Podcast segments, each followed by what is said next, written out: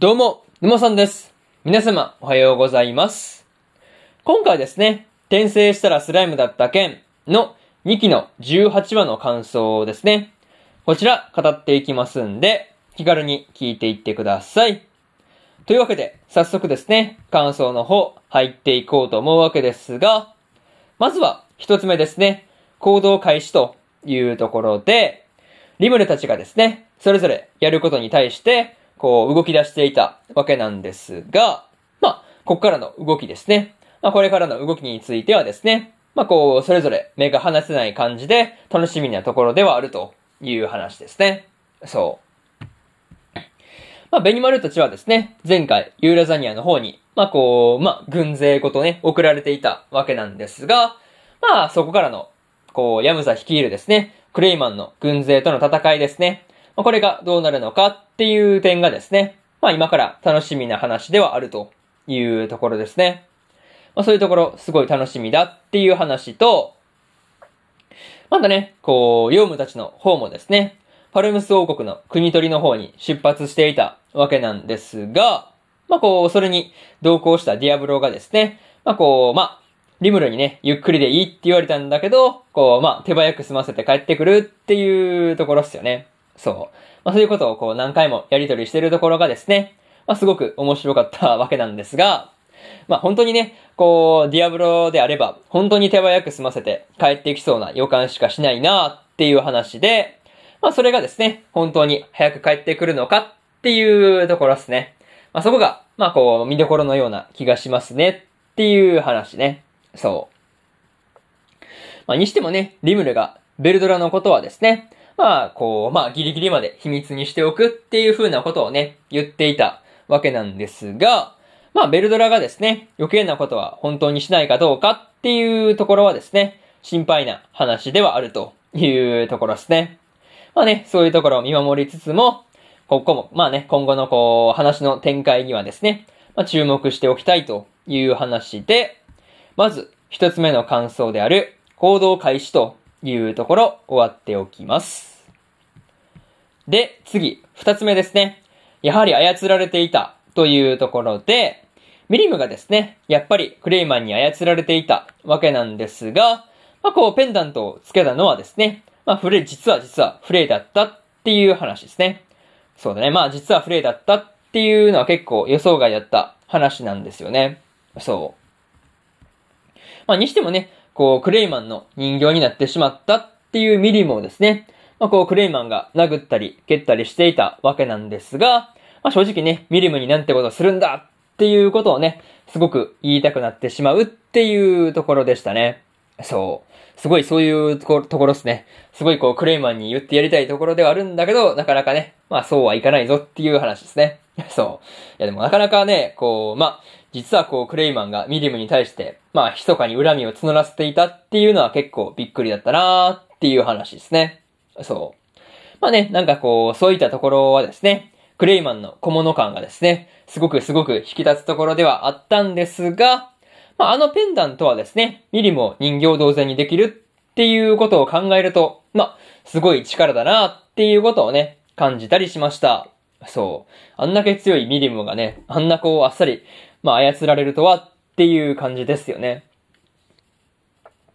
まあ、とはいえですね、フレイはですね、クレイマンに協力しつつもですね、本心からの協力ではないというところはですね、まあこう、言葉の節々から伝わってきた感じだったんで、まあこう、フレイがですね、リムルたちの方に、こう、まあ味方についたりしたりし、まあね、味方についたりするのかなっていう感じですね。なんかそんな感じはしなくもないというかね、まあややこしいところであるんですけど、まあ、味方についたりすることも、まあこう、展開としてはありそうだなっていうことを思ったりしたという話で、二つ目の感想である、やはり操られていたというところ終わっておきます。で、次、三つ目にね、入っていくわけなんですが、魔王同士の話というところで、魔王キードですね、魔王レオンが話をしていたわけなんですが、まあ、レオンがですね、リムルに対して関心を持っているっていうのがですね、まあ、こう、話の中でよく伝わってくるっていう部分ではありましたね。またね、こう、魔王レオンがですね、魔王ギーとミリムが同じくらいの強さであるという、まあ、こう、二人がね、ズバ抜けて強いんだっていう話をしていたわけなんですが、まあ、こう、魔王議員に関してはですね、まあこう、まあそういうことを聞くとですね、敵に回すと厄介とかそういうレベルじゃなさそうだなっていうことをね、感じたりする話ではありましたね。あとはね、こう、ベルドラの、ベルドラの姉であるベルザードがですね、出てきていたわけなんですが、まあそんなベルザードがですね、まあこう実力的に見れば、こう、ベルドラとどっちが上なのかっていう話ですね。まあそこが気になる話ではあるというところで、まあ実際こう、まあこの姉と弟が対面したらどうなるんだろうっていうのは、まあ気になるところではあるという話ですね。まあそんなベルベルドラのですね、まあこう封印が解けたことに関して、まあこうリムルが関わっているっていう、まあ仮説ですね。まああくまで仮説ではあるんですが、まあそれを魔王レオンが立てていたっていうところですね。そう。なんかね、それがほぼほぼ当たっていて結構びっくりしたなっていうところではありましたね。そう。なかなか、レオンもなかなか鋭いですよね。そう。なんかついてくるところが鋭いというか、なんかそういうところが、なかなか切れ者な感じがするなっていうところで、三つ目の感想である、魔王同士の話というところ、終わっておきます。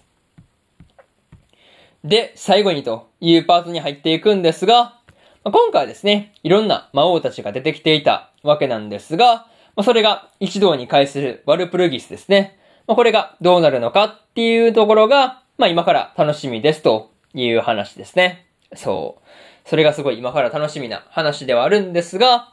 またね、こう、シズさんと因縁のある魔王レオンがですね、まあ、こう、リムルに対して興味を持っているっていうのはですね、意外な話ではありました。まあ、とりあえずね、次回の話では、リムルとクレイマンクレイマンの戦いの方が先に始まりそうな感じがするんですが、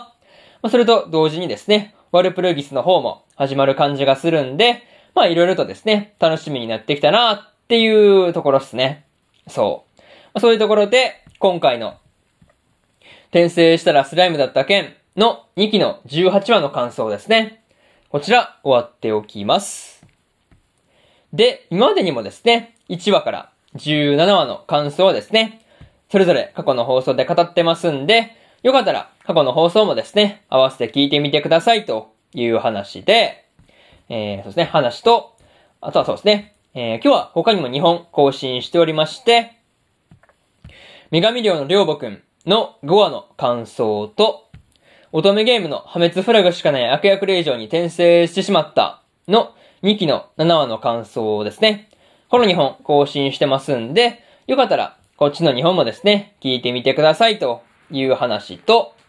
明日ですね、明日は4本更新するんですが、迷宮ブラックカンパニーの第6話の感想と、魔法科高校の優等生の7話の感想、そしてですね、白い砂のアクアトープの7話の感想と、スカーレットネクサスの8話の感想をですね。この3本じゃなくてこの4本、そうですね、更新しますんで、よかったら明日もですね、ラジオの方聞きに来てもらえると、ものすごく嬉しいですというところで、本日3本目のラジオの方終わっておきます。以上、沼さんでした。それでは次回の放送でお会いしましょう。それじゃあまたね。バイバイ。